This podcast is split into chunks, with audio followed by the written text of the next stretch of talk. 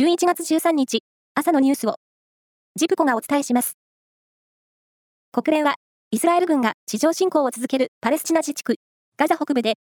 複数の病院が直接攻撃されたと明らかにしました。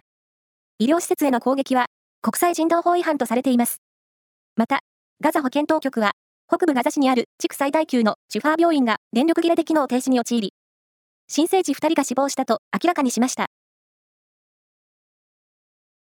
国の予算執行の無駄や事業の効果を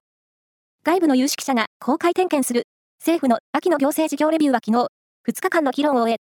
レビューでは国が政策推進のために積み立てている基金事業について改善を求める指摘が相次ぎました。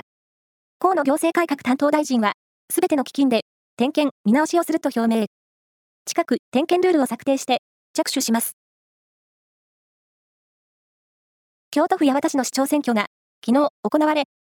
無所属の新人で自民党、立憲民主党、公明党が推薦した元参議院議員秘書の川田翔子さん33歳が初当選しました。全国市長会によりますと、33歳で市長選挙に当選するのは、女性としては史上最年少ということです。サッカー J1 は第32節。首位のヴィッセル神戸と2位の横浜 F マリノスが共に勝って勝ち点3を獲得し、残り2節で優勝争いはこの2チームに絞られました。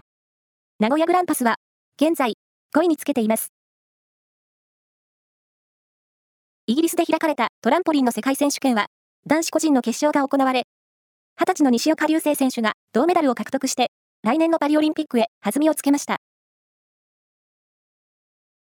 大相撲九州場所は、昨日、初日の取り組みが行われ、大関の3人はいずれも白星発進しました。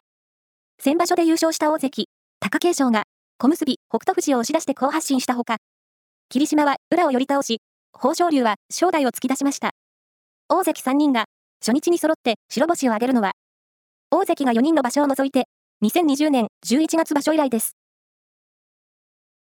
以上です。